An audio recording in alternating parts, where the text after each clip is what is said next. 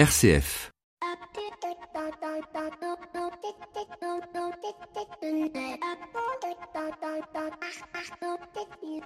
Bonjour à toutes et à tous.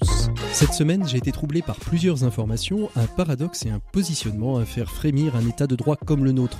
Dans un premier temps, regardons le paradoxe. Il concerne notre police, à savoir que lorsqu'elle n'agit pas, les médias et l'opinion publique se demandent pourquoi il y a eu dysfonctionnement. La preuve en est la manifestation d'hier des Gilets jaunes sur les Champs-Élysées. Et dans un deuxième temps, lorsqu'elle agit et qu'il y a des blessés ou des personnes malmenées, on se questionne aussi sur son dysfonctionnement. Premier paradoxe, comment donc imaginer que notre police puisse être efficace sans heurter qui que ce soit, sans avoir jamais recours à la force? Deuxièmement, un positionnement à faire frémir un état de droit comme le nôtre et qui d'ailleurs pourrait être le corollaire au paradoxe premier, à savoir le positionnement sur la chaîne parlementaire d'un jeune militant de la cause climatique, étudiant au long cours, c'est-à-dire qu'il fait un doctorat qui lui permet à la fois de militer tout en gardant un statut étudiant, tout en n'étant plus tout à fait jeune et qui vient euh, justifier, cet étudiant, la notion de désobéissance civile en expliquant qu'il est tout à fait normal de ne pas respecter la loi, car selon lui, c'est le seul moyen de se faire entendre. Mais ce qui fut le plus surprenant cette prise de parole, c'est que ce principe de désobéissance civile devient aujourd'hui pour ce jeune étudiant au long cours une institution à part entière qui l'enracine, qui légitime dans la victoire de l'abandon de l'aéroport de Notre-Dame-des-Landes. Et pour être du coin, je peux vous assurer que cette désobéissance civile ne fut en rien ni exceptionnelle ni pacifique. Le point commun entre ce paradoxe et cette information à faire frémir un état de droit comme le nôtre, c'est que le maintien de l'ordre public ne se situe plus entre les mains du ministre de l'Intérieur ou du gouvernement, mais entre les mains de l'opinion publique. Voilà, je commence par une petite dose de pessimisme avant une grande dose d'optimisme. Bienvenue dans l'écho des solutions. L'écho des solutions. Patrick Longchamp. Bonjour, très heureux de vous retrouver dans l'écho des solutions pour parler économie et solutions. Malgré un billet d'humeur un peu pessimiste, c'est une grosse dose d'optimisme que je vous propose aujourd'hui. Alors, dans quelques instants, on retrouvera notre invité écho de cette semaine. Il s'agit de François Asselin, qui est président de la CPME. Avec lui, nous reviendrons sur le grand débat national et les propositions faites par les entrepreneurs TPE et PME euh, du syndicat qu'il préside. Comment se sont-ils positionnés dans cette démarche qui vient tout juste de s'achever? Dossier de cette semaine, c'est plutôt un portrait, celui qui est consacré à Bruno Imbert, qui est fondateur de La Ruche, une ruche qui est une pépinière d'entrepreneurs sociaux qu'on retrouve sur l'ensemble du territoire. Bruno Imbert est aussi le cofondateur du site Eloasso, bien connu du monde associatif. Flavie Depré a pris quelques jours de vacances, donc on la retrouvera la semaine prochaine. En attendant, nous retrouvons François Asselin, il est président de la CPME, il est notre invité éco de cette semaine. L'invité éco Patrick Longchamp. François Asselin, bonjour. Bonjour. Merci beaucoup euh, d'avoir répondu euh, présent à notre invitation. Donc le grand débat national vient de se terminer. Vous avez été une des premières euh, organisations patronales à, dégainer, j'ai envie de dire, le grand débat national et à, le proposer à l'ensemble de vos délégations territoriales. Pourquoi être allé si vite? C'était une, évidence pour vous que les entrepreneurs devaient se positionner dans ce grand débat national? Vous savez, dès le, dès le, dès le, mois de novembre, hein, lorsqu'il y a eu cette première euh, euh, poussée d'urticaire des, des, Gilets jaunes, il y avait, euh, il faut le dire, beaucoup d'entrepreneurs, d'artisans, de commerçants, de travailleurs indépendants qui étaient aussi avec leurs Gilets jaunes. Bien évidemment, tout cela est, gentiment rentré dans l'ordre en ce qui nous concerne quand on a vu des exactions sur l'Arc de Triomphe et puis surtout une atteinte au droit de propriété. Mhm. Hein, lorsqu'on voit des magasins pillés, bien évidemment, et qu'on est commerçant, eh bien, on ne veut surtout pas se mêler à cela. C'est tellement évident. Si bien que nous nous sommes dit à la CPME qu'il serait peut-être eh bien de euh, de bonne loi de tout de suite s'adresser à nos territoires. Sachez que nous avons dans tous les départements de France, y compris d'ailleurs dans les, territoires ultramarins, une CPME euh, locale. Et donc, euh, on a dès la fin du mois de décembre, envoyé un kit d'animation sur les grandes thématiques d'ailleurs du grand débat, les mêmes, pour eh bien, aller au contact du terrain et, avoir fait remonter sur bien vous entrepreneurs euh, euh, implantés dans tous les territoires, qu'est-ce que vous attendez de tout cela? Euh, Quelles sont entre guillemets vos, vos, demandes, vos attentes? Et puis nous avons fait une synthèse. C'était le 30 janvier dernier à Paris. Qui a été euh, très très riche, très mhm. intéressante. D'abord, on a eu une énorme participation puisque plus de 80% des territoires ont, tout de suite participé en, animant, des, réunions, euh, parfois même dans des cantons. Donc, c'est plusieurs milliers de chefs d'entreprise qui ont répondu à cette. Et puis, ils se sont dégagés deux grandes thématiques. Je vais essayer d'être très synthétique, mais un premier grand chapitre où finalement les chefs d'entreprise nous disaient mais ça fait 20 ans, 30 ans euh, que je suis chef d'entreprise, j'ai vu mon environnement extrêmement se complexifier. Alors lorsque ça touche mon métier, ma profession, on peut le comprendre parce que parfois on, passe un seuil euh, technologique qui nous permet de, euh, eh bien de, s'adresser à de nouvelles clientèles, d'élargir notre spectre eh bien de marché. Mhm. Mais lorsque c'est notre environnement en termes de, de règles normatifs ou autres, administratifs, eh bien là, on ne comprend plus ce qui se passe et puis on a l'impression au fil des ans d'être finalement des risques tout enquiquinés par euh, des risques rien. Voilà. Et nous aimerions revoir euh, un équilibre euh, entre eh bien, ceux qui sont en charge eh bien, de prendre des risques et de tirer la machine économique du pays, les mhm. entrepreneurs de TPE, de PME, et puis ceux qui sont normalement là pour les accompagner et non pas plutôt les surveiller, voire les sanctionner. Ça repose la question du rapport entre l'entreprise et, et les services publics et mhm. l'administration en général. Donc ça, c'était le, premier grand chapitre. Et le deuxième? On ne comprend pas que depuis plus de 40 ans, eh bien, lorsque la Cour des comptes émet euh, euh, ces différents rapports, eh bien, il ne se passe rien. Les chefs d'entreprise sont des pragmatiques. Ils aimeraient que ce qui est vrai pour leur réalité le soit au niveau collectif, au niveau d'un pays. Et puis ils se disent, ben voilà, c'est peut-être euh, la première des décisions pour équilibrer, on va dire, le poids de la sphère publique par rapport au secteur marchand et de baisser la fiscalité, la pression fiscale sur les acteurs économiques, ça serait peut-être de commencer par faire des économies dans la sphère publique. Et là se posent toutes les questions, on va dire, d'équilibre et d'équité entre cette sphère publique et le secteur en, en, substance, vous souhaitez finalement une sorte d'égalité et de traitement entre la sphère publique et la sphère privée, c'est ça? Ce que recherchent les chefs d'entreprise, euh, ne sommes pas des chasseurs de primes. Il ne s'agit mmh. pas de demander plus de subventions, plus de Non, ce que nous voulons, c'est tout simplement euh, euh, le B à bas, si vous voulez, dans, dans, dans une économie de marché, c'est de faire en sorte que ceux qui sont en charge et en capacité de prendre des risques et de tirer la machine économique, eh bien, est un environnement qui soit favorable à cette prise de risque, à la liberté d'entreprendre. Et globalement, ce que disent les, les chefs d'entreprise, eh bien, c'est globalement, mais foutez-nous la paix. Mhm. Au contraire, améliorer notre, notre environnement pour que nous ayons toujours intacte cette volonté d'entreprendre et ça ira mieux. Qu'est-ce que, qu'est-ce que ça a permis, euh, ce, ce, grand débat national? Est-ce que vous avez découvert euh, euh, dans les remontées, dans la synthèse, des, des axes que pour l'instant vous n'auriez peut-être jamais identifiés à la CPME les chefs d'entreprise ont été très choqués par les exactions. Hein. Mhm. donc, ils aiment, on va dire, un pays euh, euh, qui soit correctement administré, qui soit correctement euh, sécurisé, et on n'aime pas le désordre.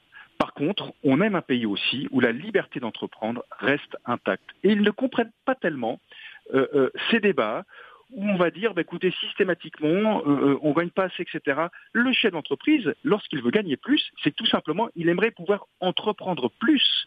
Nous ne sommes pas là en train de réclamer des primes quelles qu'elles soient, mais nous sommes en train là de réclamer un environnement qui soit favorable à la liberté d'entreprise. C'est vraiment ça le fond, euh, je dirais, du sujet. Alors au-delà de ça, eh bien, ça veut dire qu'il faut poser des actes précis par rapport à ça et très concrets. quelles attentes vous avez pour la suite? Parce que poser une synthèse, poser euh, des éléments euh, pour le grand débat national, euh, est-ce que vous pensez que vous allez être entendu? Comment, comment agir pour que ces propositions aussi puissent être mises, mises en vigueur assez rapidement pour pouvoir justement redynamiser ce, cette liberté d'entreprendre, cette capacité à entreprendre en France? Comment avoir une administration qui accompagne plutôt qu'elle ne sanctionne, si vous voulez. Mhm. Ça, eh bien, c'est un changement culturel que nous appelons et qui peut très bien se mettre facilement en route et en marche. Euh, l'autre euh, levier, c'est tout ce qui touche à la pression fiscale. Nous sommes les champions d'Europe de la pression fiscale, que ça, doit que ça soit d'ailleurs sur les personnes physiques comme sur les personnes morales, les entreprises. Pourquoi ne pourrions-nous pas avoir un engagement formel du gouvernement de dire qu'il s'engage d'ici la fin du quinquennat, eh bien aller vers une hausse, vers une baisse, pardon, de la pression fiscale euh, pour se retrouver dans une moyenne européenne. Nous avons encore 7 points d'écart avec nos voisins allemands, par exemple, pour ne citer que, hein, euh, et, et, faire en sorte, eh bien, de mettre en place ce qu'on pourrait qualifier d'un bouclier fiscal pour que, si jamais dépasse ce plafond euh, d'engagement de pression fiscale, eh bien, il y ait un crédit d'impôt sur les acteurs économiques pour tout simplement leur donner un petit peu de bol d'air. Voilà. ce que nous réclamons aussi, c'est peut-être aussi de faire en sorte que eh bien, l'environnement normatif eh bien, ne soit pas de plus en plus complexe et qu'on fasse en sorte, lorsqu'on pond une norme, eh bien, d'en supprimer deux autres plus anciennes pour avoir un environnement là aussi qui devient lisible, ce que nous avons perdu depuis des années. Merci beaucoup François Asselin d'avoir été notre invité écho de cette semaine. Avant de retrouver la suite de cette émission, on fait une micro-pause et on retrouvera Bruno Imbert. Bruno Imbert qui est le cofondateur de La Ruche, une pépinière d'entrepreneurs sociaux et aussi le cofondateur d'Eloa bien connu du monde associatif. C'est un enregistrement que nous avons réalisé en décembre dernier sur le toit terrasse de la rue de l'Est où se situent les locaux de la ruche. L'écho des solutions. Patrick Longchamp. Voilà, on est avec euh, Bruno Imbert, on est à la ruche, on est posé euh, sur euh, le, toit terrasse de la rue de l'Est. Je vais même donner l'adresse, on peut donner l'adresse Bruno? 24 rue de l'Est, on est posé au cinquième étage et, on a une vue dégagée sur Paris. C'est ici que s'y situe la ruche, la ruche, un incubateur qui n'est pas totalement comme les autres. Bonjour Bruno Imbert. Bonjour. Alors Bruno, d'abord d'où vous venez, qui êtes-vous, qu'est-ce qui vous a façonné? D'où je parle, comme on disait dans les années 70. Euh, en fait, euh, j'ai un parcours euh, totalement atypique puisque je suis autodidacte. J'ai intégré la vie professionnelle à l'âge de 24 ou 25 ans. Jusque-là, j'avais fait mille métiers, mille misères. En tout cas, l'idée de travailler dans des entreprises ne m'intéressait pas. et je suis rentré dans des, par la petite porte dans des grands groupes et progressivement, j'ai fini sur des fonctions de direction générale jusqu'au moment où euh, ma, ma, vie, euh, comme on dit euh, aujourd'hui, n'avait plus beaucoup de sens, c'est-à-dire que ce que je faisais et les gens avec qui je le faisais ne, ne, ne m'intéressaient pas. Et surtout, j'ai eu, dans, à, la fin des années 90, en 2000 exactement, la, la, date est, quasiment mythique, dans le, au moment où on rentrait dans le deuxième millénaire, j'ai eu l'absolue conviction que les valeurs avaient de la valeur, c'est-à-dire qu'on pouvait intégrer ces valeurs dans le business et que ça nourrirait euh, son business. Donc j'ai changé de vie. Mhm. Je suis, euh, euh, j'ai créé une agence qui proposait à des entreprises de justement intégrer leurs valeurs dans leur business. On a créé, on a créé des programmes avec des grandes entreprises comme SFR, 9CGTL, la Fnac. et bien d'autres. Et à ce moment-là, j'ai eu l'opportunité avec des copains de créer un lieu où on se rassemblerait mmh. et ça s'appelait La Ruche. Alors, la, la, ruche donc, est créée dans les années 90. Vous dites, euh, j'ai donné de la valeur aux valeurs. Euh, on est en 1990. Aujourd'hui, j'ai presque envie de dire, on est en 2018. La notion d'entreprise sociale euh, devient presque ancrée dans la loi. Je crois même que la loi Pacte l'ancre de manière définitive maintenant avec cette notion d'entreprise à mission. En, en, 90, vous êtes un, un précurseur total. Vous devez être regardé comme quelqu'un euh, qui a une utopie en tête euh, irréalisable, non? Alors, euh, précurseur, je ne crois pas parce que, en fait, il y a 200 ans, il y a des libertaires qui ont créé les premières coopératives et ça, c'était véritablement révolutionnaire. C'est-à-dire que trouver ou des mutuelles, trouver des, fabriquer des services à, destination de gens qui étaient exclus des systèmes, les faire participer à la croissance et en faire des clients actionnaires. Là, il y avait un, un, saut quantique par rapport aux mentalités. ce que, ce que euh, moi j'ai fait, euh, y avait, on n'était pas nombreux à le faire, mais euh, on, on, marchait sur des traces qui étaient déjà existantes. La, la nouveauté, et ça m'a valu quand même pas mal d'inimité, c'est que moi je, je, disais que les statuts n'avaient aucune entreprise, avaient aucune importance. Les statuts d'une entreprise, c'est la mission qu'on s'assigne à l'intérieur de l'entreprise et, et, la mission qu'on assigne à l'entreprise qui a de l'importance. Donc on peut être une SAS, on peut être une grande entreprise ou on peut être une coopérative. Il y a des coopératives ou des associations qui euh, protègent euh, les chasseurs, euh, je vois pas complètement l'impact social. Donc voilà, ça, ça c'est l'élément important. après, effectivement, il y a 20 ans, quand je parlais à des, entre, des grandes entreprises en leur disant il faut intégrer vos valeurs au cœur de votre business, là, il y avait quand même pas mal de gens qui me regardaient bizarrement. Oui. Vous, vous, êtes allé voir des entreprises pour intégrer justement les valeurs au cœur du business, mais, vous-même, euh, avez-vous et, êtes-vous, vous considérez-vous aujourd'hui comme un entrepreneur social et avez-vous été un entrepreneur social? Avez-vous commencé vous-même par mettre en adéquation cette notion de valeur avec votre business à vous? Alors oui, j'ai créé pas mal d'entreprises euh, depuis, elles ont toutes euh, ces valeurs. L'intérêt d'ailleurs de l'entrepreneuriat social, ça me permet de, de, de faire une précision, c'est que en fait, euh, typiquement à la ruche euh, Paris, euh, il y a presque 300 entreprises qui sont hébergées des entrepreneurs sociaux et aucune n'ont les mêmes pratiques, aucune n'ont les mêmes métiers, aucune n'ont les mêmes finalités, mais toutes ont intégré une dimension sociétale. Et c'est ça qui est intéressant, c'est que toutes les entreprises peuvent d'une certaine manière intégrer euh, de l'humain, on va dire, pour faire simple. Donc euh, oui, moi, sur toutes les entreprises que j'ai euh, créées, cette dimension était forte. J'associe systématiquement les salariés au statut. moi, je crée essentiellement des même si la ruche au départ était une association. Donc les salariés sont associés, ils, ils participent à la gouvernance, ils sont même les dirigeants de l'entreprise, puisque la ruche est vraiment organisée en entreprise libérée. Il n'y a pas de chef chacun a un périmètre et est responsable de son périmètre. On est en train d'imaginer 2019-2020 avec toutes les équipes et chacun donne son avis. Parfois, euh, ça se fait euh, en, levant la voix euh, parce que chacun veut faire valoir son point de vue et c'est normal. Donc oui, on, intègre nous le sociétal dans, toutes les dimensions de l'entreprise, que ce soit dans la gestion au quotidien, mais dans la finalité aussi de l'entreprise. Quand on arrive au 24 rue de l'Est, on voit cette liste impressionnante d'entreprises. Alors, quelle est la différence entre la ruche, la structure, la ruche, l'entreprise, la ruche de Bruno Imbert et de ses collaborateurs, et euh, cette liste d'entrepreneurs sociaux euh, qui sont euh, dans cet immeuble que vous avez investi il y a quelques années déjà? Alors, en fait, pour bien comprendre la ruche, on fait deux métiers. On a un métier où on fait de l'hébergement et on, des structures qui ont un impact social viennent euh, à la ruche euh, et louent leur, leur, leur bureau. Euh, en échange d'une promesse, c'est que leurs savoirs vont être partagés avec la communauté. Autrement dit, ils gardent, suivant la phrase célèbre, une partie de leur cerveau disponible pour aider les autres. Et les autres sont dans le même état d'esprit.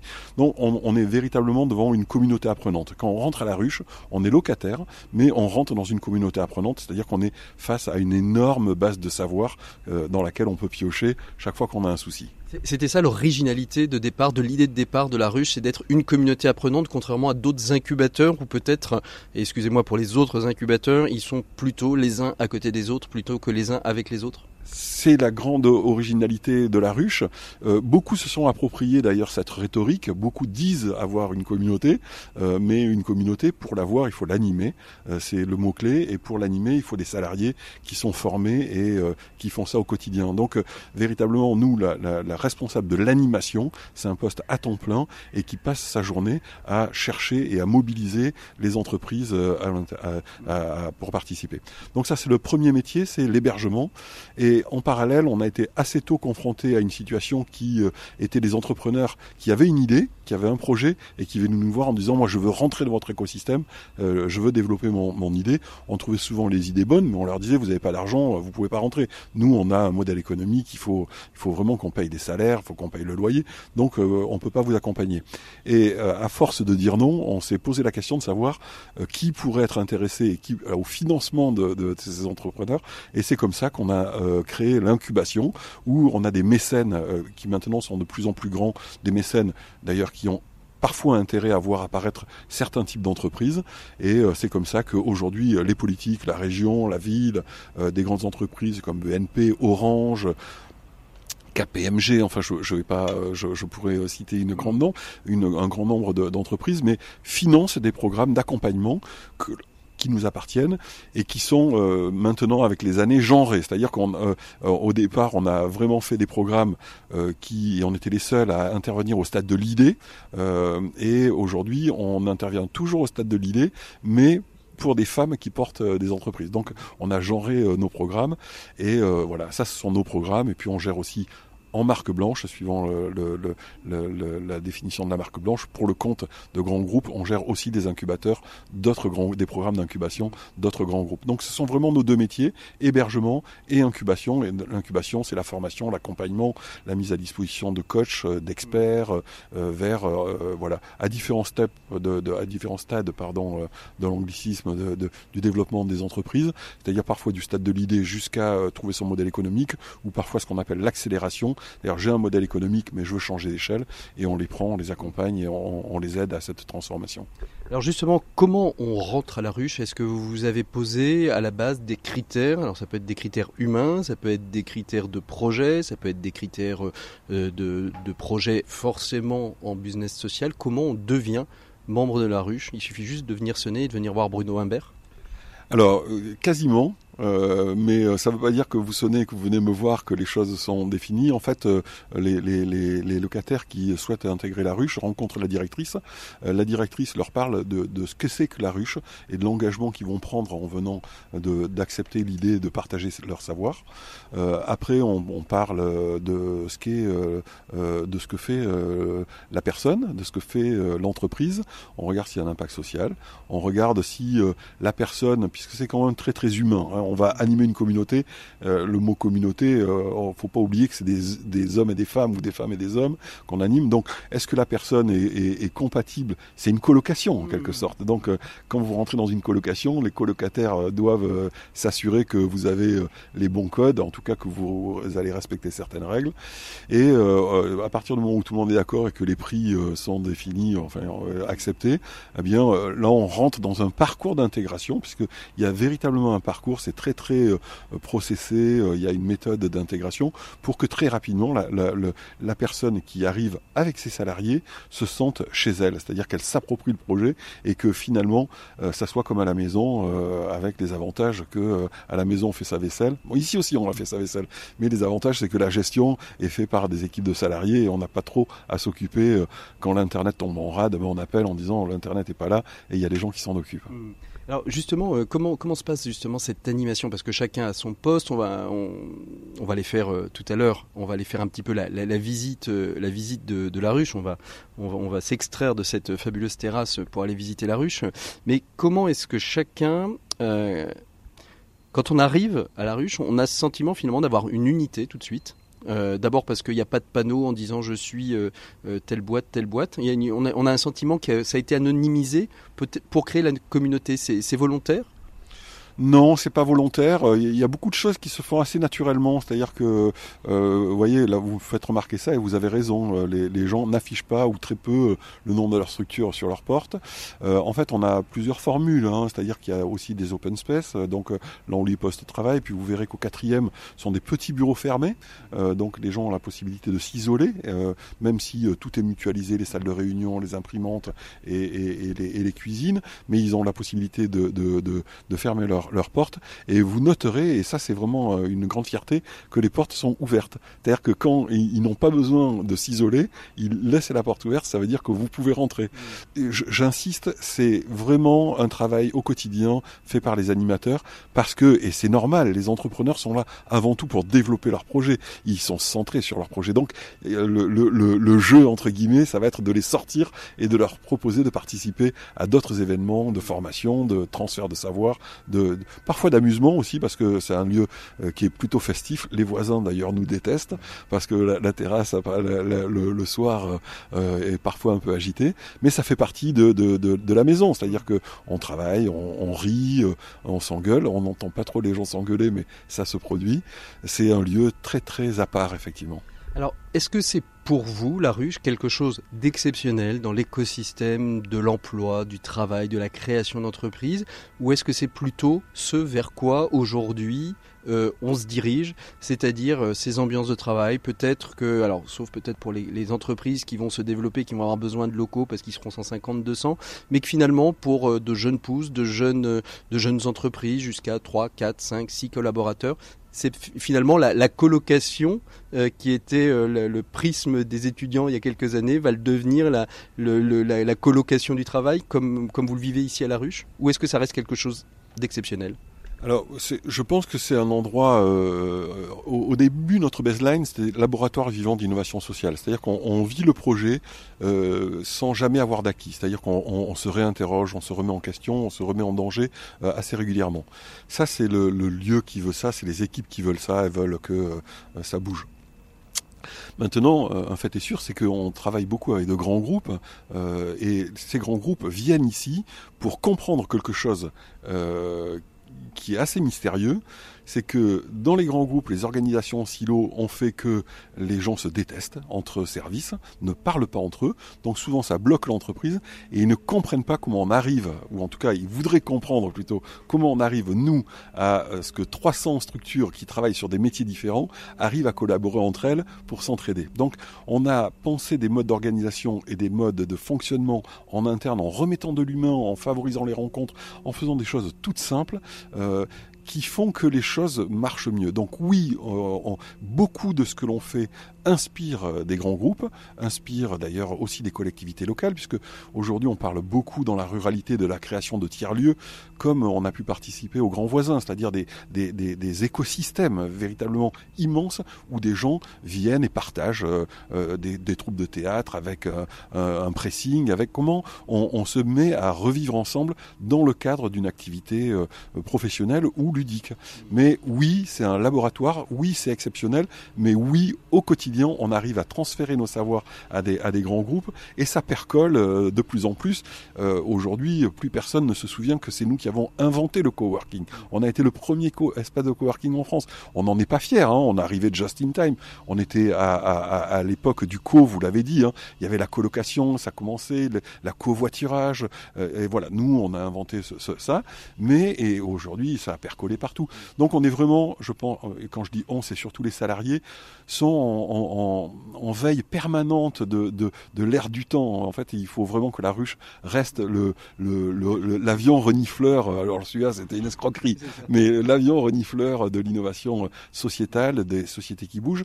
Et euh, typiquement, aujourd'hui, dans notre volonté d'aller, de se rapprocher de la ruralité, il y a aussi là où on pressent que les villes commencent à muter. Et maintenant, c'est dans les endroits euh, euh, comme la campagne ou les toutes petites villes où la, la pression sociétale est la plus forte parce que la désespérance est, terrible parfois. Alors justement, vous parlez de la ruralité, vous parlez de 300 entreprises. Il y a 300 entreprises ici incubées à Paris? Oui, c'est ça. Il y a, dans le bâtiment de la rue de l'Est, il y a 300 entreprises qui sont euh, dans ce bâtiment. Euh, alors, ce bâtiment est, euh, pardon, au grand voisin. On est aussi au grand voisin. Donc, sur, sur nos deux ruches, on, accompagne, je dans toutes les ruches en France, il doit y avoir 600 projets. Euh, et il y a 130 personnes qui sont incubées, c'est-à-dire qu'il y a 130 personnes qui ont gagné des appels à projets et qui ne payent pas, c'est-à-dire des mécènes euh, payent pour, euh, pour eux. Voilà. Alors justement, vous parliez de, du reste de la France, ça veut dire que la ruche a essaimé, il y a d'autres, il y a d'autres essaims d'abeilles, d'abeilles butineuses du, du business social en France? Oui, il y a neuf ruches aujourd'hui en France et la dernière est pas euh, la plus grande, mais celle dont euh, peut-être je suis le plus fier, même si on, est fier de tout ce qui s'est fait. On, est dans des villes. Alors euh, à Paris, je vous l'ai dit, il y en a deux. C'est d'Enfer Rochereau, les grands voisins, et nous. à Saint-Germain-en-Laye, il y a une ruche qui s'est installée à l'intérieur du Quai des Possibles, qui est une gare qui, est désaffectée, mais le mot désaffecté un peu désobligeant, qui est une superbe, un superbe lieu. et puis après, on a Saint-Nazaire on a Bordeaux, on a Montpellier. À Montpellier d'ailleurs, il va s'en ouvrir une deuxième. Euh, Marseille, euh, voilà, euh, j'espère que j'oublie rien. Et la dernière qu'on a ouvert, et celle-là c'est vraiment merveilleux parce que c'était euh, une volonté forte, c'est à Péronne, en Picardie, une toute petite ville de 12 000 habitants. avec la mission locale, on a ouvert un lieu qui propose à des jeunes qui ont des projets en tête de, création d'entreprise ou de professionnalisation de venir être hébergés. Et voilà, donc on a des jeunes vraiment de, territoires oubliés. Hein. Là vraiment, on est vraiment et des jeunes qui se croyaient oubliés d'ailleurs parce que lors de beaucoup l'ont dit qu'ils ne pensaient pas que c'était possible qu'on puisse s'intéresser à eux, qu'ils puissent verbaliser un projet, qu'on les prenne au sérieux, qu'on leur donne des moyens de locaux, de, de coach, de, de, de, faire ça. Et ça, cette présence-là dans, des territoires comme ça nous intéresse. On travaille euh, actuellement, j'y ai, passé le week-end avec une très grande association, une fédération d'ailleurs, qui s'appelle Famille Rurale, euh, qui euh, vient de décrocher un projet européen pour ouvrir des tiers-lieux dans la ruralité et on va les accompagner à créer ces tiers-lieux. Donc on, voilà, on va vraiment avec des acteurs locaux, hein, là c'était euh, l'émission locale Demain Famille Rurale, travailler sous l'ouverture de lieux qui ne seront pas forcément dédiés à l'entrepreneuriat, qui seront des lieux de vie où les gens retissent du lien social, se re-rencontrent et, où on espère, on espère par, par capillarité euh, la vie et, l'envie euh, de rester euh, dans son territoire reviendra. la numérisation d'ailleurs de ce point de vue-là et les plans de, de, disparition des zones blanches nous aident énormément parce que quand il n'y a pas Internet, créer une activité économique c'est toujours compliqué. Aujourd'hui, l'Internet est au cœur de nos sociétés. Recréer des tiers-lieux, des lieux de communauté. Euh, est-ce que Facebook a un peu du plomb dans l'aile? C'est-à-dire que vous allez remettre la communauté euh, humaine euh, en relation directe? Alors, pas complètement, et je vais vous dire pourquoi. Parce que d'abord, Facebook, il semblerait que les jeunes qui sont sur Facebook, même s'il y a de moins en moins de jeunes, hein, parce que depuis que leurs parents viennent sur Facebook, ils disparaissent.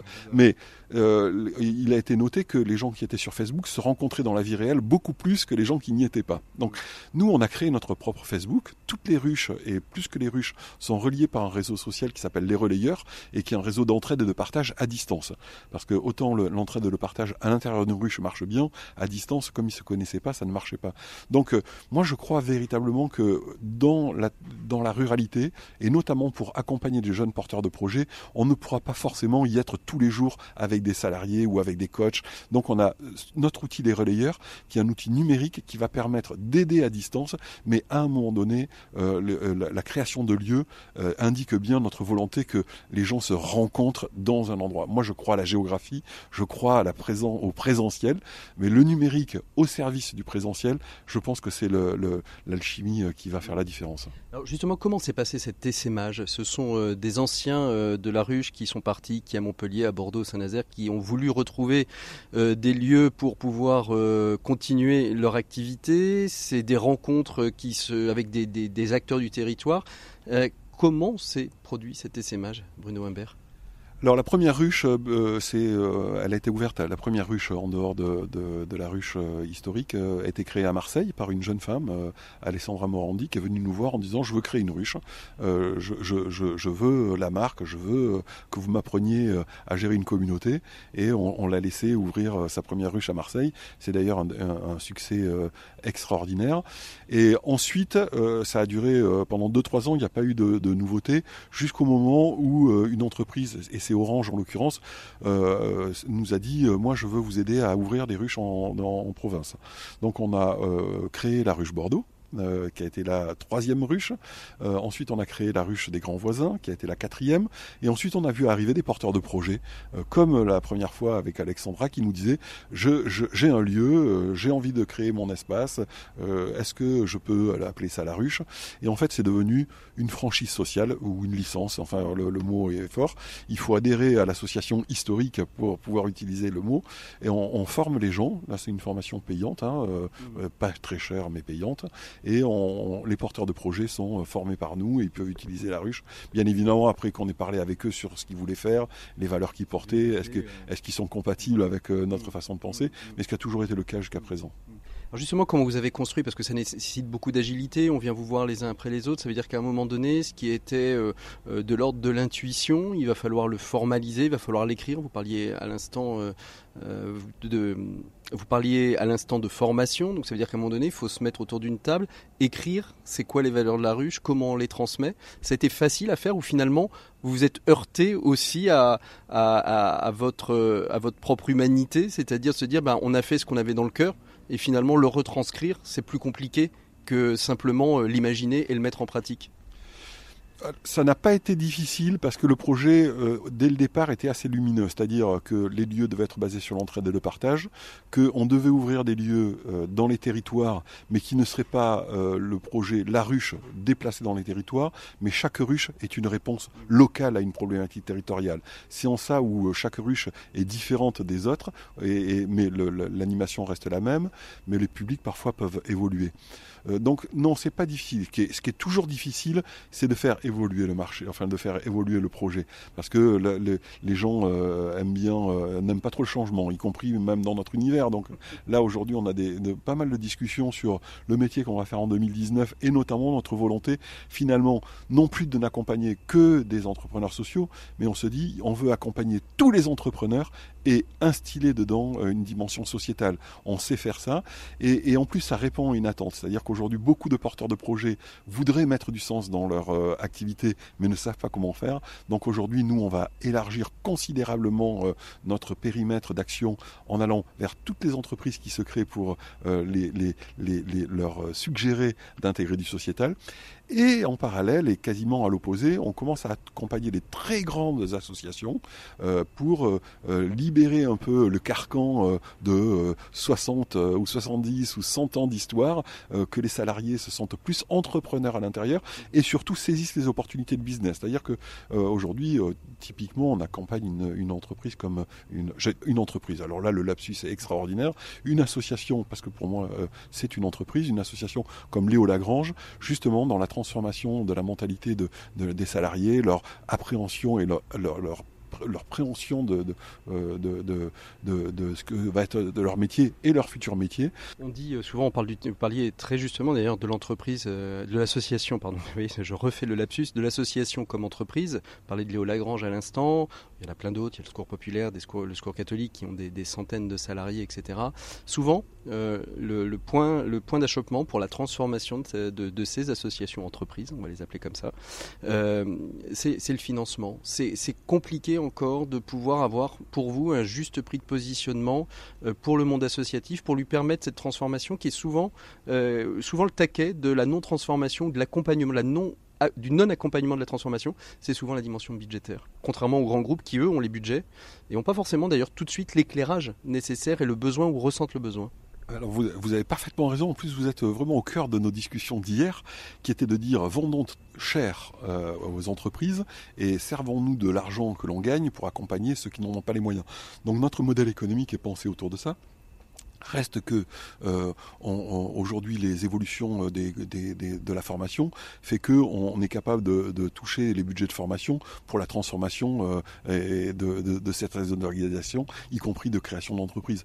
Donc euh, on, on, est vraiment euh, à chaque fois à imaginer des structures tarifaires, on va pas dire différentes, mais adaptées à, à, à, chaque structure. On, on accompagne parfois des porteurs de projets qui n'ont pas d'argent ou très peu d'argent et on fait en sorte de pas trop perturber nos process, mais de les accompagner quand même. Donc, euh, euh, on dit non. Hein, ça nous arrive de dire non parce que si c'est pas possible, c'est pas possible. Mais euh, je pense que justement, être à la croisée de ces des deux mondes, hein, du monde capitaliste, on va dire, et du monde de l'entreprise sociale, bah, nous permet de, prendre d'une de nos poches pour alimenter l'autre, ou plutôt d'une main alimenter l'autre main.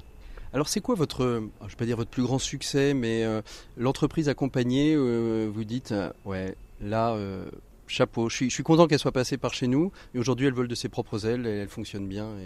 Alors moi je suis un des fondateurs de Hello Asso qui est un, des gros succès quand même de, ces dernières années. Donc ça j'en suis plutôt fier, mais même si j'ai la sensation de ne pas avoir fait grand chose hormis euh, d'avoir euh, créé la, boîte, c'est euh, mon, associé Ismaël et, Léa qui, qui, qui, ont fait vraiment le, le travail.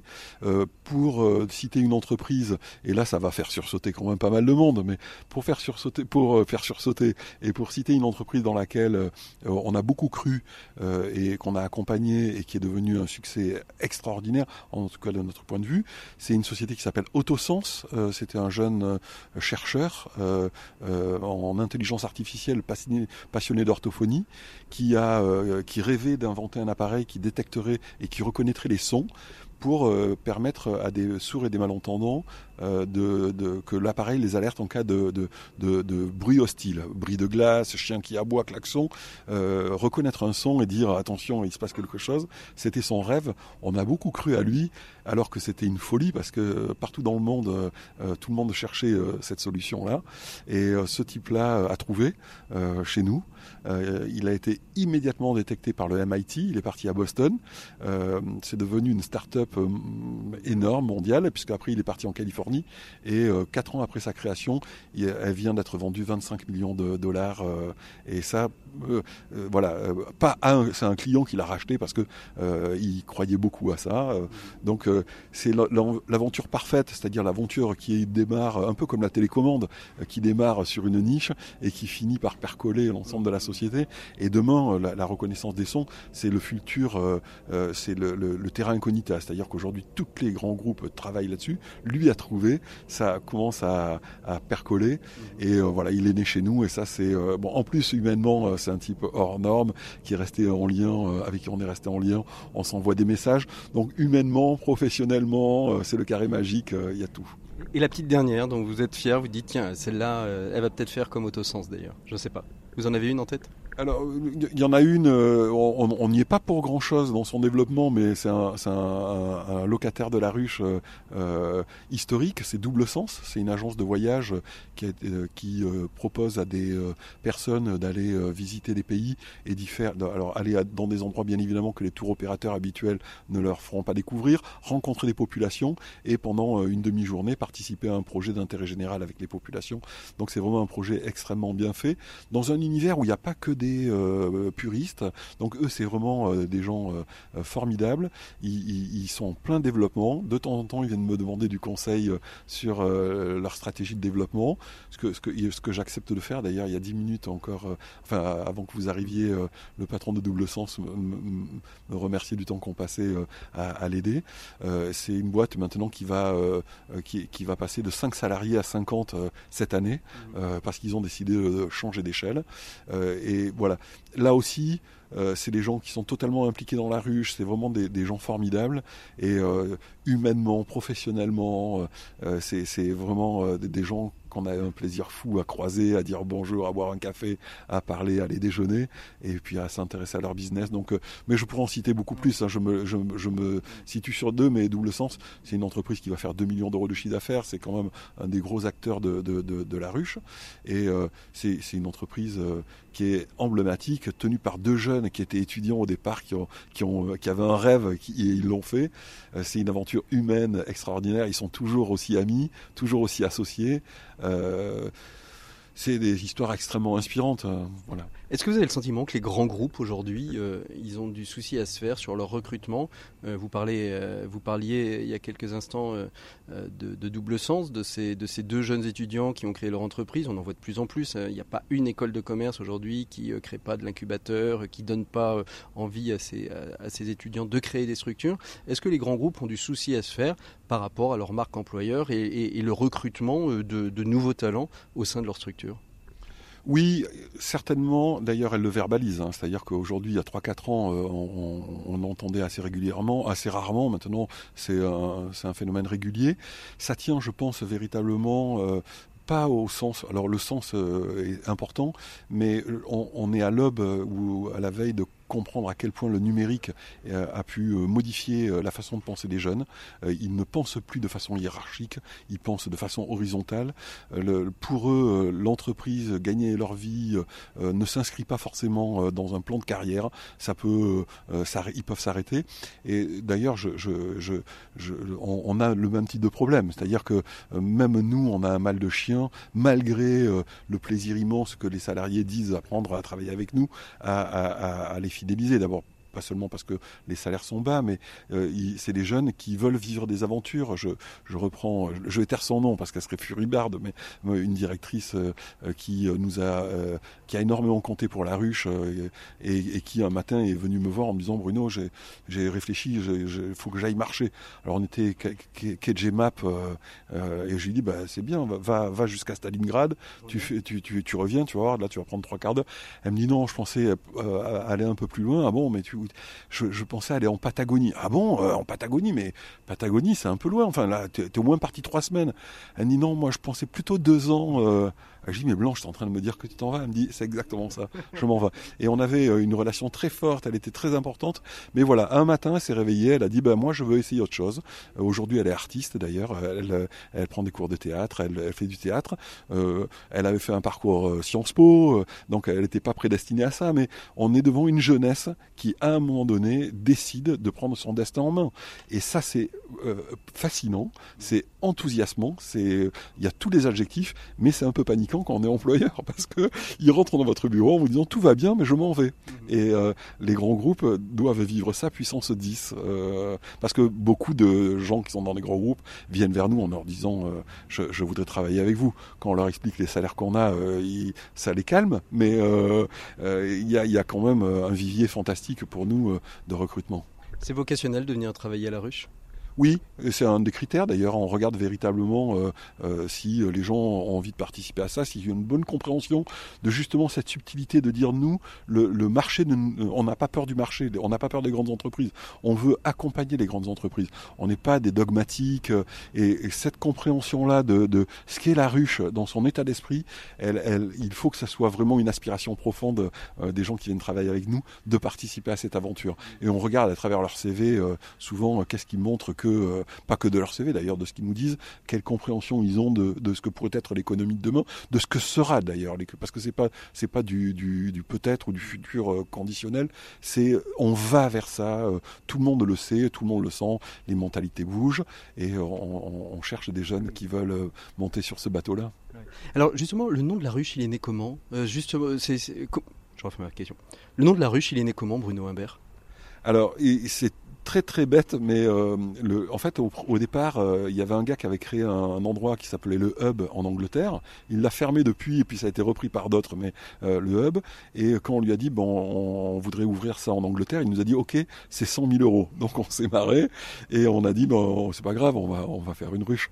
je sais pas qui a verbalisé ça, mais c'est pas moi d'ailleurs. Hein. Mais en fait, c'est parce qu'on pouvait pas utiliser le concept et d'ailleurs il était tellement dogmatique dans ces trucs que le truc est mort.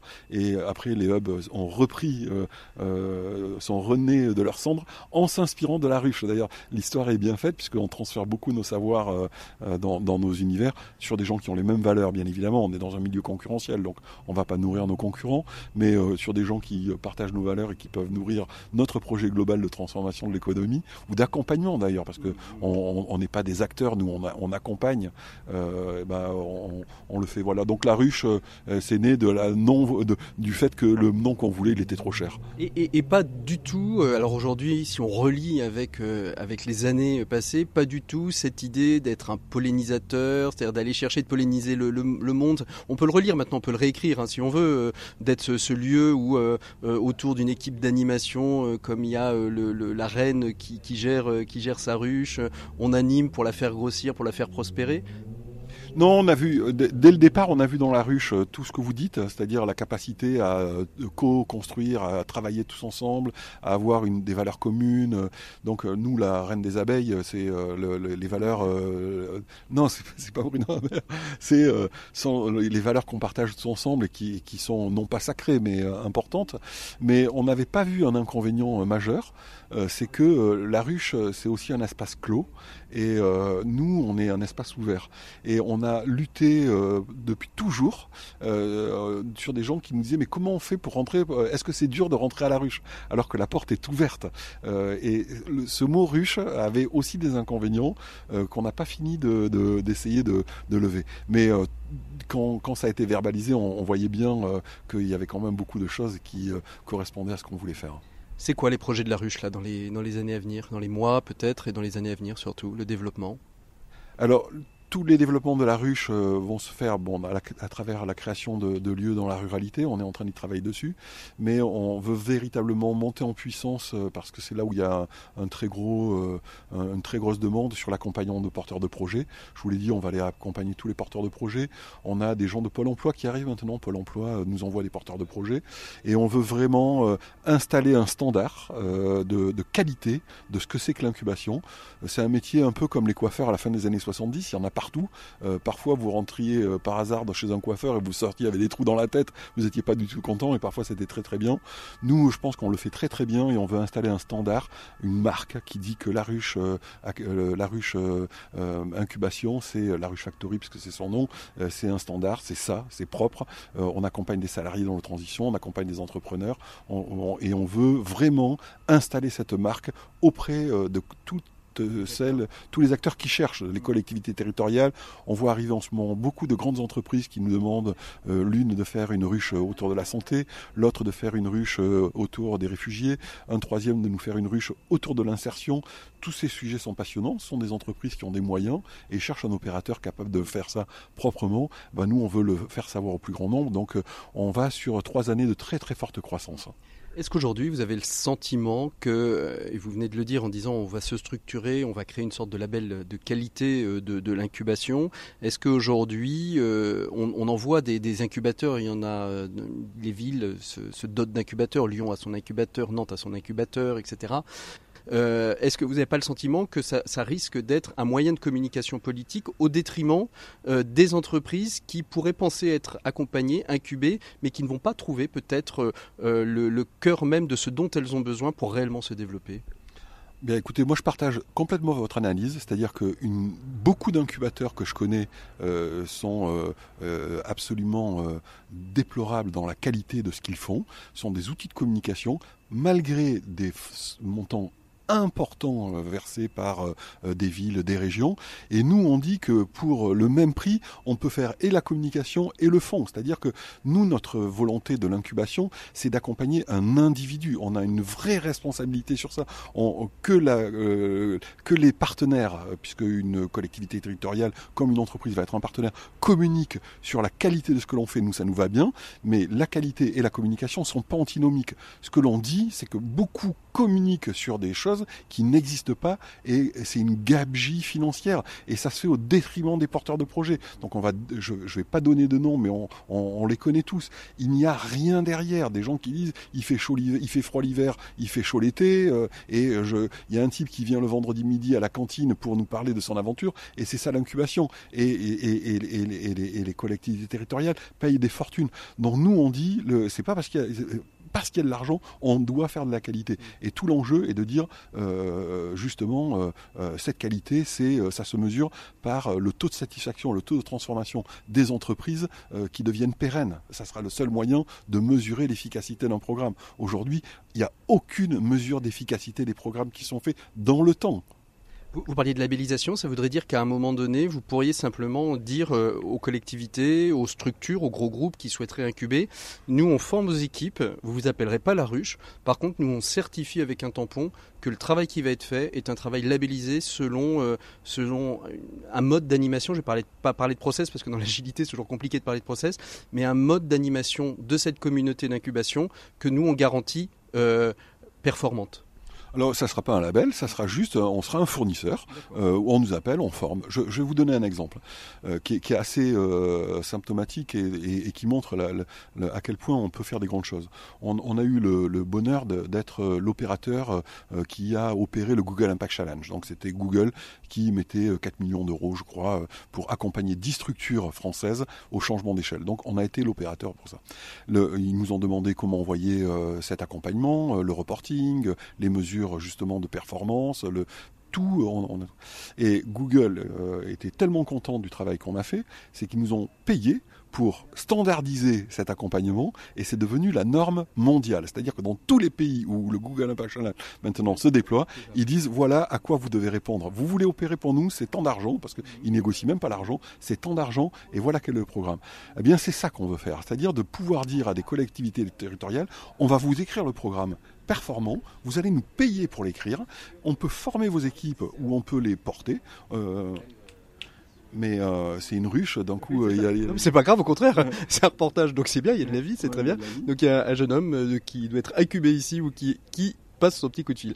Et donc on en était sur ce Google Impact Challenge qui va justement donner, donner une, labellisation, du moins une, certification. Voilà, en, tout cas on en a fait un module et nous aujourd'hui sur nos savoirs, on dit à une collectivité territoriale, à une entreprise, on est capable de penser un programme efficace, de le faire pour vous ou de former vos salariés qui vont le faire, il n'y a aucune importance. Mais nous, à la fin, vous allez voir, le programme, il fonctionne et la qualité est là. Donc ça ne sera pas un label parce qu'on peut ne pas apparaître, mais on veut faire savoir au plus grand nombre qu'on est très bon euh, dans ces domaines-là. Quelles sont vos, espérances euh, pour euh, les années à venir, pour les mois à venir, à vous, par rapport au monde, par rapport à la France, par rapport au changement, au climat, par rapport au business social? Moi, je vis pas d'espérance. Je, constate, je constate que les mentalités changent, que euh, des entreprises, des, politiques, euh, de, tout le monde. Je, trouve que, il me semble que euh, demain sera meilleur qu'aujourd'hui. Je suis pas du tout défaitiste. Je trouve que tout va dans le bon sens, pas assez vite, mais dans bien des domaines, les, choses s'installent. Je travaille avec des jeunes, ils ont 28 ans de moyenne d'âge, et, véritablement tous les matins je, suis heureux d'être avec eux et j'aurais aimé euh, avoir euh, leur, engagement euh, à leur âge parce que ils, me donnent honte de, non pas honte, mais je, voilà. vous auriez vous auriez aimé en faire exactement et pouvoir encore faire autant que ce qu'ils vont faire après? Oui, et puis de, participer justement à cette mutation de l'économie, parce que l'économie, elle va intégrer ce sociétal. C'est vital. Donc euh, ils vont participer à ça, ils sont des acteurs de, ça. Et euh, voilà, donc moi je, je vis pas d'espoir, je, vois partout à quel point en 15 ans les mentalités ont changé, euh, à quel point maintenant être entrepreneur n'est plus un gros mot, être entrepreneur social, euh, même si moi parfois ça me choque un peu parce que euh, je, n'aime pas le terme, je, trouve que c'est des entrepreneurs à impact, mais donc les mentalités changent, tout change et je je, je veux pas penser que la catastrophe est devant nous. Merci beaucoup Bruno Imbert. RCF, l'écho des solutions. Voilà, merci beaucoup à Bruno Hébert de nous avoir euh, donné la possibilité de ce long entretien. Il est temps pour nous de se quitter. On se retrouve la semaine prochaine. Nous serons le dernier lundi du mois. Ce sera l'occasion de retrouver nos journalistes de solutions pour notre presse club mensuel. En attendant, vous pouvez nous retrouver sur les réseaux sociaux, sur la page Facebook de l'émission. Si vous souhaitez réécouter celle-ci, eh bien, tous les sites et les plateformes de podcast sont à votre disposition et bien évidemment rcf.fr. Belle journée, bonne écoute des programmes de RCF. À la semaine prochaine.